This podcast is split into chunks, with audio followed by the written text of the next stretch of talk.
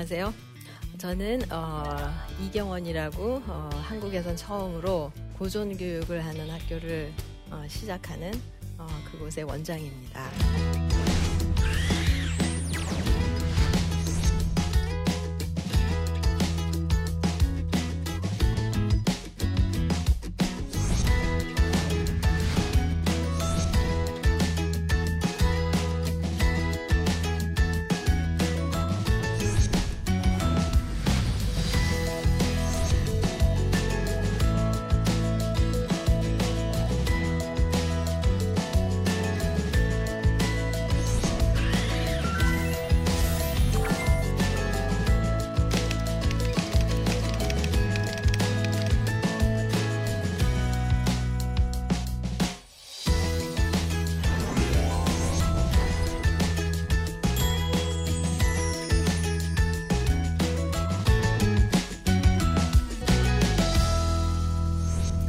저는 어, 그 아이들을 홈스쿨로 키웠어요. 근데 잘 키워서 여기 쓴 건 아니고요. 그 홈스쿨 했던 이유가 홈스쿨 하기 전에 대학에서 한 12년 정도 음, 한양대학교 대학원에서 한 12년 정도 가르쳤는데 대학도 조금 아이들을 만나기가 좀 쉽지 않았고 또 아이들이 학문적으로 문제가 있는 걸 알게 됐었고 그러는 사이에 저 아이, 제 아이는 더 이상해지더라고요. 그래서 어, 이제는 어, 이제 더 이상 놔둘 수 없겠다. 그래서 아이들을 어, 위해서 내가 집으로 들어와야 되겠다. 그래서 이제 홈스쿨을 하게 됐습니다. 어, 홈스쿨을 했을 때가 저희 큰 아이가 중3이었어요. 집에 와서 아이들한테 이미 그 아이들이 가치관이 학교에서 다 일종의 저희는 왜 정체성, 아이덴티티라고 하죠. 이게 다 만들어진 걸 몰랐어요. 네, 홈스쿨링의 원칙은 부모님한테 순종하는 건데 다 큰 애들 여태까지 순종 안 한 애를 갑자기 순종을 하도록 억지로 가리켰어요. 근데 이거는 저는 순종하는 거가 어린 애 때부터 시켜야 된다는 걸 몰랐어요. 그래고 시키다가 아이들하고 싸움만 하고 엄마는 원칙만 내세우는 엄마가 됐었어요. 그래서 아 어렸을 때 교육해야 되는구나. 그리고 종교란 이름으로 이렇게 원칙만 내세우면 안 되는구나. 예, 그런 것들을 배우게 됐습니다. 그래서 내 아이한테 있었던 그 실수, 제가 대학에서 봤었던 여러 어떤 공부에 관한 문제들, 이런 것들을 풀기 위해서 고전학교를 어, 설립하게 됐습니다. 어, 기독교 교육에 대한 필요성부터 먼저 나눠보고 싶은데요. 저희가 어, 학교를, 어, 제가 학교를 다니고 그랬을 때, 그 20년 전으로 기억하는데 대광고 사건이라고 있었어요. 예, 강우석 사건이라고 학교에서 예배를 드리고 싶지 않다. 어, 내가 선택을 하겠다. 그래서 수를 했었죠. 그래서 기독교 학교가 더 이상 어, 예배를 어, 아이들한테 설득할 수 없는 법적인 그런 것들이 그때 마련이 됩니다. 예, 그거를 기준으로 학교는 더 이상 미션 스쿨은 그런 미션 스쿨의 그 기능조차도 할 수 없는 그런 공간으로 됐어요. 어, 우리가 왜 이런 기독교 교육에 대해서 관심을 갖는 그 이유는 저도 마찬가지겠지만 지금 입시 상황을 여러분이 잘 아실 거예요. 어, 입시 상황이 뺏는 것 중에 가장 심각한 게 뭐냐면 원래 배우면 즐거운 거거든요. 근데 배우고 나서 아이들이 다 뭐라고 하냐면 지옥 같다. 어, 심지어 살기 싫다. 네, 그런 현실을 아이들을 저도 보게 됐고, 어, 요즘에는 특별히 다른 게 미디어, 특히 스마트폰, TV를 아이들한테 굉장히 많이 사용을 하거든요.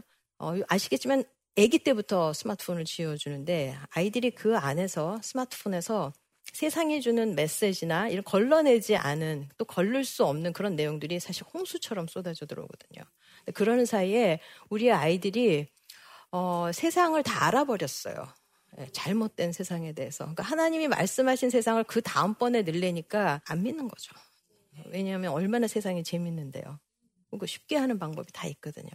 그러니까 아이들이 지금 굉장히 어, 사회적인, 반사회적인, 그 다음에 생각보다 폭력적이고 또 굉장히 즉흥적이고 감각적이고 이제 이런 아이들이 어렸을 때 이미 만들어지는 거예요, 환경에서. 그리고 이렇게 아이들이 많이 아파하니까 어, 아시겠지만 사회의 키워드가 힐링입니다. 그죠? 근데 그 힐링이라는 걸 자꾸 맞추다 보면은 아이들의 그 자존감과 마음을 만족시키는 것 쪽으로 다 가게 돼 있어요. 근데 뭐를 잃어버리냐면 하나님은 다 빠지게 되는 거예요. 저희는 아이들을 만족시키고 사랑하는 거가 왜 하나님을 떠나는 건지 잘 알지 못했습니다. 근데 아이들이 부모에 대해서 그 세대에 대해서 rebellious하고 그다음에 부모 세대에 대해서 믿지 않고 그다음에 하나님 얘기를 했을 때 아이들이 그거에 대해서 어, 대놓고 하거나 뭐 대놓고는 아니어도 뒤로 결국은 거역을 하는 결국은 불순종이 굉장히 여러 가지 어려움들을 만들어내는 걸 알 수 있어요. 이 교육에 대한 이 증거들, 그러니까 저희는 이거를 인본주의 교육이라고 하는데 한번 실질적으로 어떤 일이 있는지 볼게요. OECD 그 피사라고 국제 학력 평가라는 테스트가 있어요. 어, 우리 학교, 우리나라 학생들 고등학교 이제 2학년들 어, 기준으로 테스트를 했는데 수학, 뭐 읽기, 과학 이런 게 거의 상위예요. 그러니까 스웨덴이나 어, 이런 나라들보다 더 앞서 있어요. 그래서 1, 2, 3위 다 한 손가락에 들어요. 그리고 중학교 애들도 마찬가지로 뭐 수학, 과학을 했는데 거의 다 탑이에요. 1, 2, 3, 4. 다 그 앞에 있는데 뭐를 조사를 했냐면 고등학교 같은 경우는 공부한 시간을 조사를 했어요. 그랬더니 고등학교 같은 경우는 어, 만약에 스웨덴이나 일본이나 이런 데가 30에서 한 35시간 사이에요, 미국이. 근데 저희 나라 아이들이 50시간을 공부합니다. 네, 그 다음에 중학교 애들은 뭘 조사를 했냐면은 만족감, 그 다음에 어떤 호감, 공부를 하고 싶어 하는 흥미도 이거를 조사를 했는데, 그러니까 평가에서는 탑인데, 호감이나 내가 이거를 진짜 흥미가 있다라고 얘기한 애들은 의외로 저 밑에 다 바닥이었어요. 29 나라 중에서 29위. 뭐 43나라 중에서 30몇 이런 식이었었어요. 근데 저는 이제 이거보다 더 중요한 건 그분의 그 평이 되게 재밌었어요. 뭐라고 하냐면 이범 그 정책 자문관께서 전 세계에서 가장 재미없는 공부를 전 세계에서 가장 오래 하는 나라. 그렇게 평가를 했어요. 동의가 됐습니다. 네. 동의하시죠? 근데 왜 이런 일이 생기냐 말이죠. 계속 정책들만 바꾸고 새로운 교육 그 대안들이 나오고 또 입시 또 바꾸고 이제 이런 식으로 방법 눈에 들리 보이는 것만 자꾸 바꾸는데 이 안에 있는, 숨겨져 있는 이유가 있어요. 그게 뭐냐면 인본주의라고 하는 겁니다. 이게 굉장히 중요한데 인간한테 그 맞춰진 교육으로 인해서 아이들이 행복할 것 같은데 실은 그렇지 않아요. 그리고 아이들이 하나님을 잃어버리고 거기서 나온 모든 그 지식적인 모든 내용이 인간의 것이 됩니다. 그죠? 내게 되니까 그다음부터는 인간이 원하는 대로 쓰기 시작하면서 어떤 죄, 있는 이런 그런 그 파편들, 그 다음에 그 파괴들이 당연히 일어나는 거죠. 관계도 다 깨지고. 당연히 공부는 재미없죠. 거기에 진짜 그 안에 있는 이분이 만드신 분의 지혜와 사랑과 그 다음에 어떤 그분의 어떤 능력, 이런 것들, 그런 속성들이 다 제거가 되기 때문에 아이들은 그걸 싹 뺀, 진짜는 뺀 내용만 가지고 지식만 전달받게 돼 있습니다. 인본주의 교육이 왜 아이들을 힘들게 하느냐. 그게 일단 핵심이에요. 인본주의는 다른 표현으로 man decides truth. 내가 진리를 결정한다는 거예요. 성경과 정확히 반대가 되는 예, 성경하고 하나님하고 싸우는 구조입니다. 싸움이 되지도 않죠, 사실은. 파괴되는 건 우리 아이들만 파괴되는 겁니다. 그래서 기독교 교육이 과연 선택이냐? 저는 그렇게 생각하지 않습니다. 그럼 어떻게 하면 어, 이 아이들한테 배움의 기쁨을 줄 수 있을까? 하나님을 다시 만나야 돼요. 어떻게 할 수 있을까? 제가 굉장히 재밌는 현상들을 좀 설명드리려고 해요. 좀 증명을 해보고 싶은데, 제가 만난 하나님은, 물론 저는 교회에서 하나님을 만났고, 어렸을 때 신앙생활을 했지만, 그거는 굉장히, 어, 진짜 내가 생활을 살아가는데 설명해주지 않은 게 너무 많이 있었어요. 하나님을 어디서 제가 이해하기 시작했냐면, 저는 물론 음악하는 사람입니다. 제가 과학하는 사람도 아니고 수학하는 사람도 아니지만 우주의 하나님을 설명할 수 있는 게 가능하거든요. 우주를 통해서 어떻게 하나님을 만나고 실질적으로 과학을 통해서 하나님을 만날 수가 있어요. 왜냐하면 관점의 문제니까요. 어, 설명을 좀 해보겠습니다. 어, 1977년에 어, 기억이 나실는지 뉴스에서 보이죠 2호, 2호가 태양간을 태양계를 떠나서 목성, 토성, 해왕성까지 사진을 찍고 그다음에 이제 배터리가 다 하면은 거기까지가 역할이었어요. 얘가 다 몇십 년 동안 한 40년 좀 안 됐었던 것 같아요. 그거를 다 조, 어, 조사를 칙칙칙 찍어서 지구로 전송을 한 다음에 그 다음에 딱 나갔다. 이거를 발표하는 날이었어요. 그 날이. 제가 한번 질문을 좀 드리고 싶은데요. 거기까지 나갔어요. 나가면 뭐 합니까?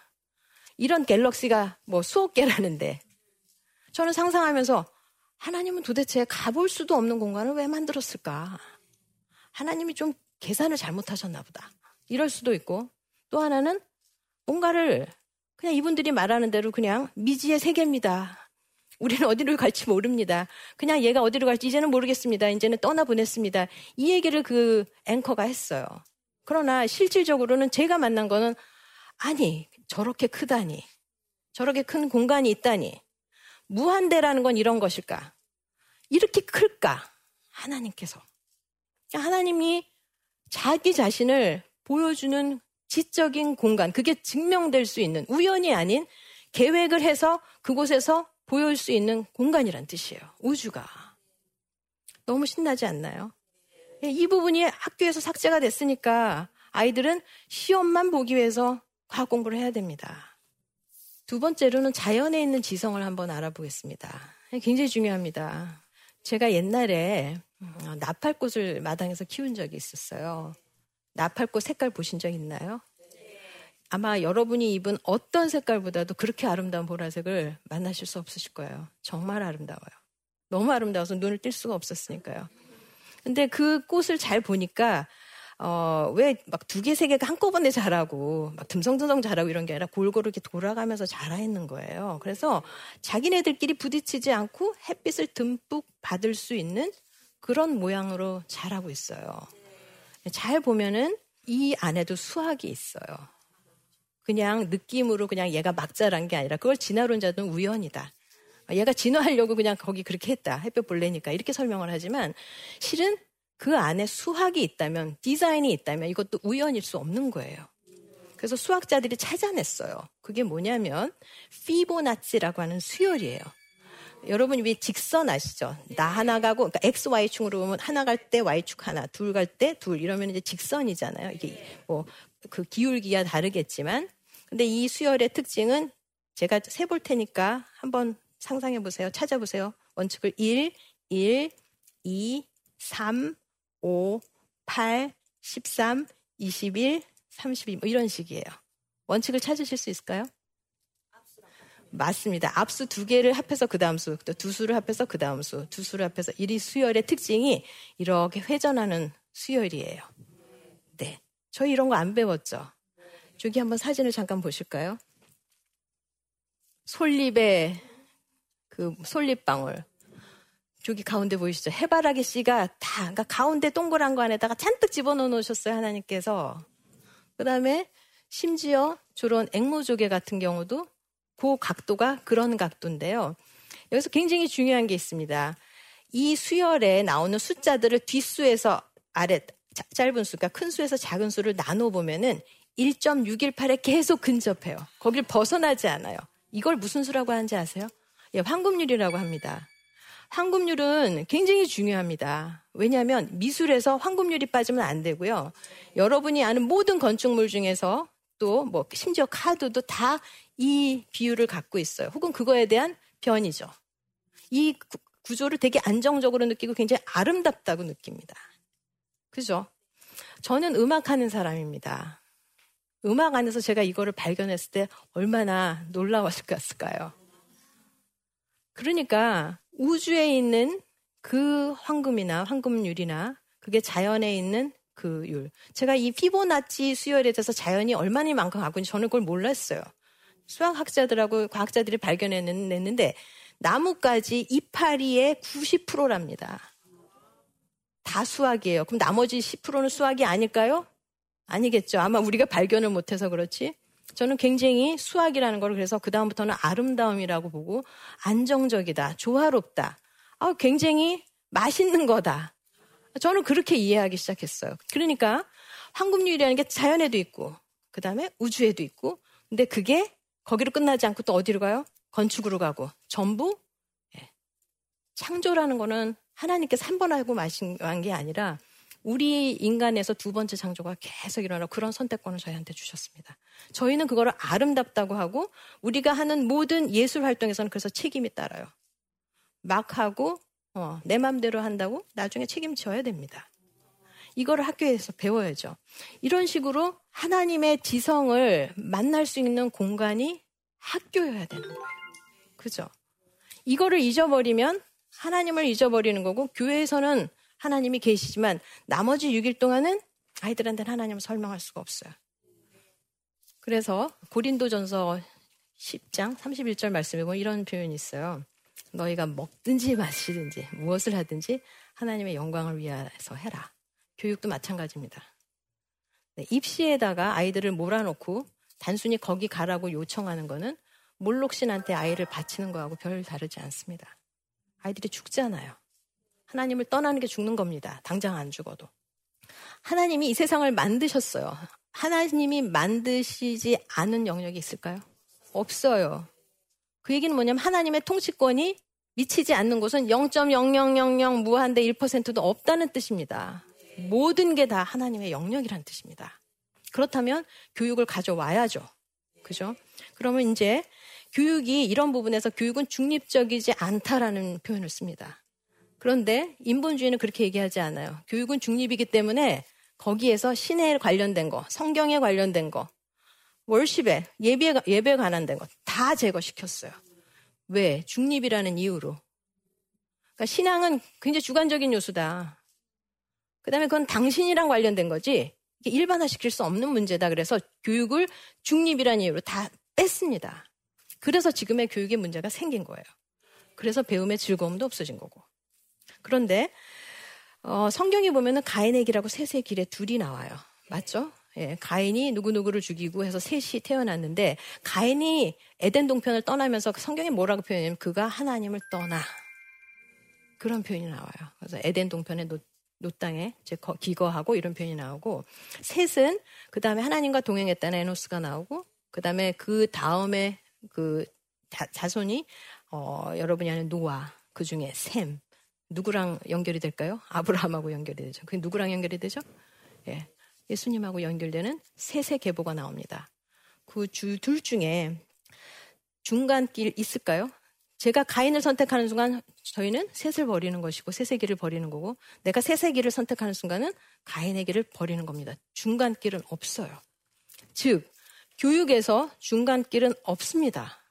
그래서 아이들이 그렇게 어려워하는 거예요. 어느 길을 선택했으니까. 예, 아이들이 선택했나요? 우리가 그렇게 한 거예요. 예, 우리가 돌이켜야 됩니다. 그러면 교육의 방향을 어디로, 어떻게? 우리는 누구나 기독교 교육을 시킬 수 없는 공교육이 주도하는 그런 환경에서 자라고 또 교회는 하루밖에 또한 시간밖에 예배 안 드리는데 어떻게 가능하죠? 이 문제가 이제 우리의 숙제가 될 것 같아요. 어, 아이들은 과목에 대해서 수학이나 과학은 전부 어느 대학 갈 때 쓰는 과목으로 알고 있어요. 맞죠? 그래서 얘네들은 그 안에서 점수만 또 받아도 되는데 그 아이들한테 지식이 어떤 지식이 들어가면 어 이거 우연이야. 이거 진화야. 아이들은 평생 그거를 얘기하고 얘기하지 않아도 교회 가서는 하나님을 찬양하지만 나오는 순간 그 아이들은 다시 삶은 우연이야. 이렇게 얘기를 하는 거예요. 왜냐하면 12년 동안 그걸 배웠으니까. 근데 두 번째로 결국은 수학이라는 과목은 우주를 설명할 때 수학으로 설명할 수 있잖아요. 그죠? 그러니까 하나님을 만날 수 있는 과목이란 뜻이에요. 아까 말씀드린 하나님의 주권을 배울 수 있는 그런 곳인데 과목 간의 연결이 그래서 가능한 겁니다. 그러니까 과목이 인본주의 교육에서 다 파편화돼 있어서 그걸 연결하는 게 되게 힘들어요. 그래서 요즘에는 21세기 뭐 통합 학문이 중요하다 이런 얘기 많이 하거든요. 그러니까 결국은 그렇게 인위적인 통합이 중요한 게 아니라 과목 안에서 통합이 가능하게 돼 있어요. 옛날에 사학 기억하시나요? 그러니까 삼학, 사학 이런 얘기 들어보셨죠? 어, 대학에 가서 전공을 선택하는데 그 사학의 과목이 어, 산술, 기하, 천문, 음악 이 네 가지가 사학으로. 근데 전공을 그때 정하거든요. 그러니까 어, 이 사학의 특징이 전부 수학을 바탕으로 하고 있다는 특징이 있어요. 예, 저는 음악을 하는 사람이기 때문에 음악을 어, 제가 전공을 했고 또 평생 그것만 했는데 그래서 많은 곡을 분석했어요. 음악은 많은 부분 수로 분석을 합니다. 왜냐하면 이 기초가 수학이기 때문에요. 그다음에 수학의 기초는 전부 어디서 올까요? 공간과 시간이라고 하는 우주에서 오거든요. 그리스 사람들이 이미 그걸 알았어요. 그러니까 그거를 어, 아이들한테 어떤 과목으로 이해하는 게 아니라 같은 과목인데 그걸 나눠서 설명을 한 거예요. 과목 통합이 가능합니다. 인위적인 통합이 아니라 하나님에 대해서 설명할 때 이미 통합이 돼 있어요. 그러니까 학교 안에서 분리되면은 아이들은 가다가 자기의 논리성을 잃을 수밖에 없습니다. 그러니까 논리성이라고 하는 거는 내 맘대로 상상을 하는 게 논리성이 아니에요. 저기서부터 오는 내용이 하나님하고 저하고 연결되는 현상이 이미 그거 자체가 논리입니다. 기독교 교육은 선택이 아니라 필수고 만약에 하나님에 대해서 이 부분을 포기하면 다음 다음 세대는 없습니다. 제가 한 책을 좀 소개시켜 드리고 싶은데 박환석 선생님께서 어, 수학에서 발견한 창조주라고 하는 책을 쓰셨어요. 이분이 뭐라고 했냐면 사물 속에 있는 수학은 절대로 저절로 우연히 만들어지지 않는다. 그러니까 반드시 지성을 가진 존재가 또 존재만이 사물 속에 수학을 지성을 넣는다. 이렇게 표현했어요. 그러니까 우리가 교육에서 진짜 문제는 어떤 무슨 테크닉이 어떤 뭐 다른 기획을 하고 다른 플랜이 들어오고 이 문제가 아니에요. 아이들이 힘든 이유는 딱 하나입니다. 하나님이 제거돼서. 그거를 인본주의에서는 꼭 공견하게 하고 있기 때문에 저는 하나님을 회복시키는 하나님을 우리 주인으로 다시 섬기는 교육이 회복돼야 될 거라고 어, 저는 믿습니다.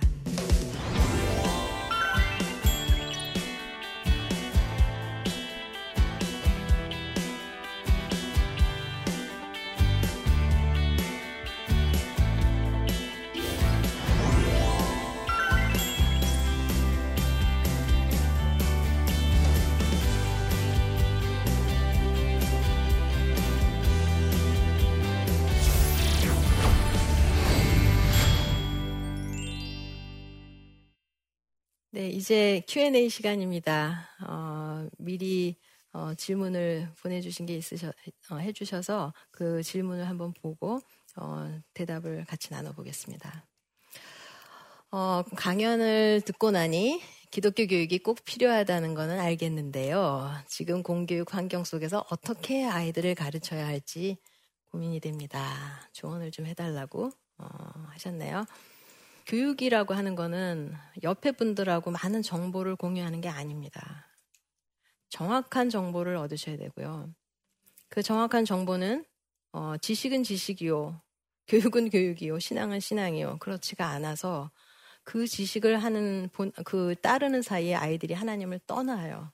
체크업하셔야 될 게 있다면 어, 아이들이 그런 교육 과정 속에서 지식과 이런 것들이 분리되지 않도록 어, 그렇게 해주셔야 되는데 제가 보니까 아, 아이들이 8시간 내지 10시간을 이미 학교에서 공부를 충분히 하고 오는데 그 다음에 또 학원을 3시간, 5시간, 8시간을 또 가는 거예요.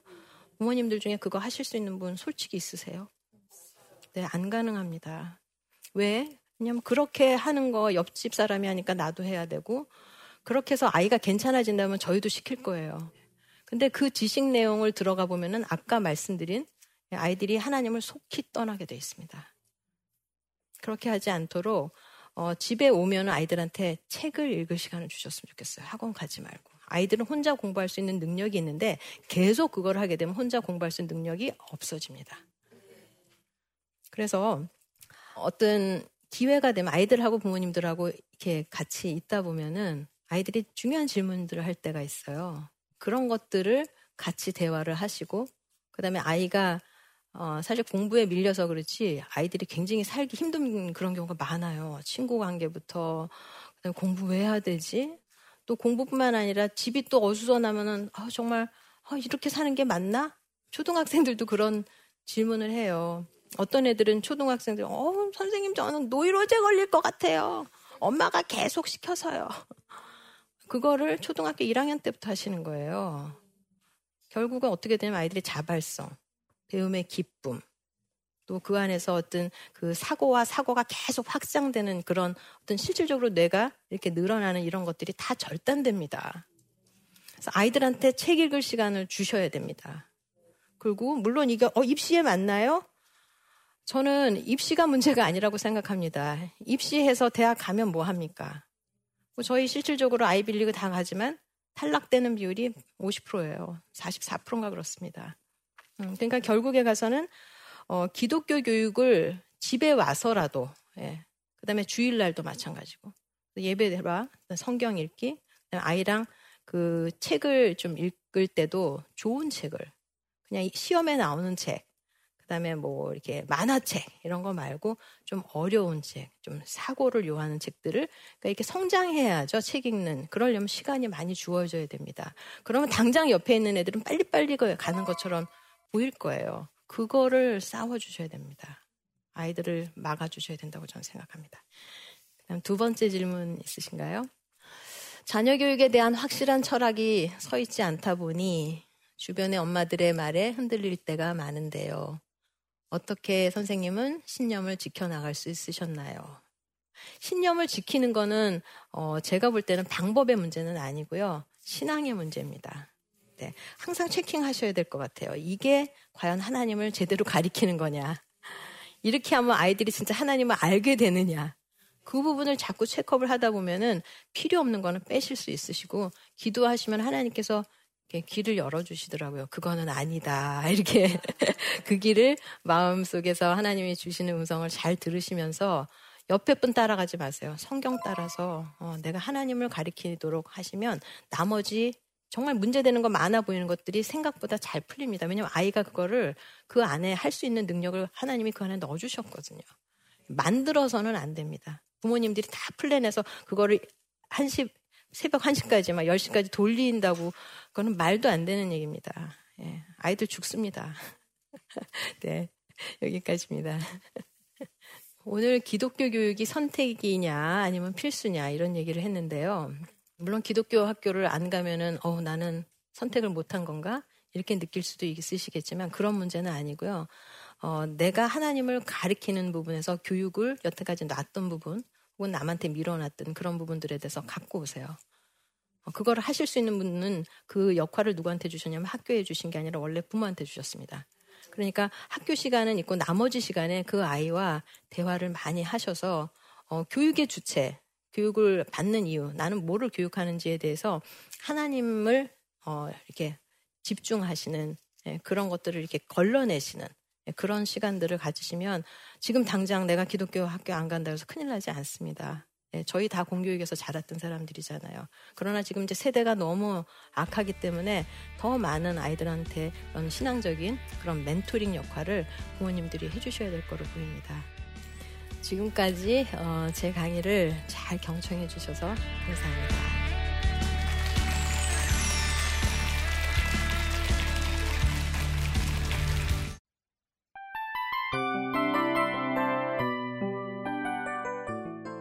이 프로그램은 청취자 여러분의 소중한 후원으로 제작됩니다.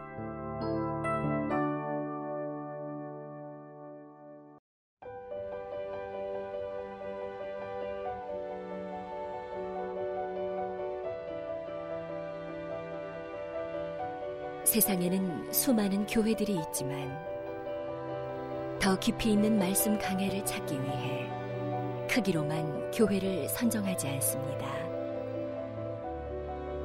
보다 좋은 영적 콘텐츠를 더 많이 나누기 위해 방송비를 받지 않습니다.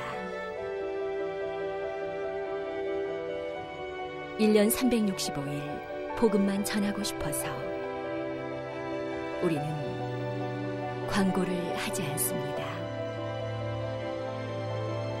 온누리의 복음을 땅끝까지 CGN TV와 함께 땅끝 성교사가 되주세요